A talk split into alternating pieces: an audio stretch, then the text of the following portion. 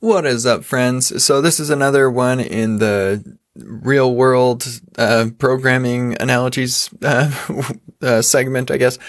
Um, so uh, actually, a long time ago, I wrote this down as something I could do for a blog post. But uh, you know, TV remotes and how like you either have like 30 different remotes to control like your TV and the receiver and the uh, the Chromecast, uh, you know, like all the different um, remotes that you need for that. It's a disaster.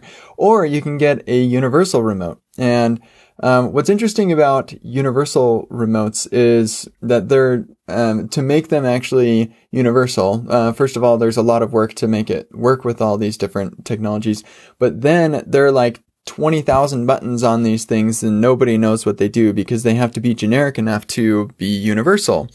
And, um, I was, and, and so like either one of those is, isn't great, but it, just made me think about, um, abstractions and, uh, trying to make your stuff overly useful, uh, or, um, satisfy every use case. And actually, I was listening to syntax, uh, recently, and I think it was last week's article, uh, or, uh, podcast where Scott mentioned that he was trying to use um, some, uh, I think it was like an authentication thing, um, and I think it was like account.js or something like that. Anyway, um, it supports like pretty much anything that you could imagine um, from a backend perspective and things. And um, he realized that he had to do just a ton of work to glue everything together and only ended up only using like 10% of what this uh, abstraction offered and realized that he could just write that 10% himself, which he did and ended up being in a much better place. And um, I have definitely experienced similar things myself where things are just so generic um, that it is basically not doing anything for you.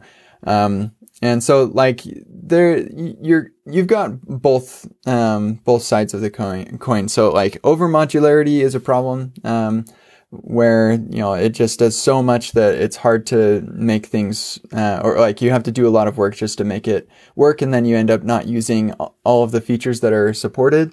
And on top of that, um, maybe the library is going to the client side. And so it's really big and that's a problem. But also bad abstractions are a problem too.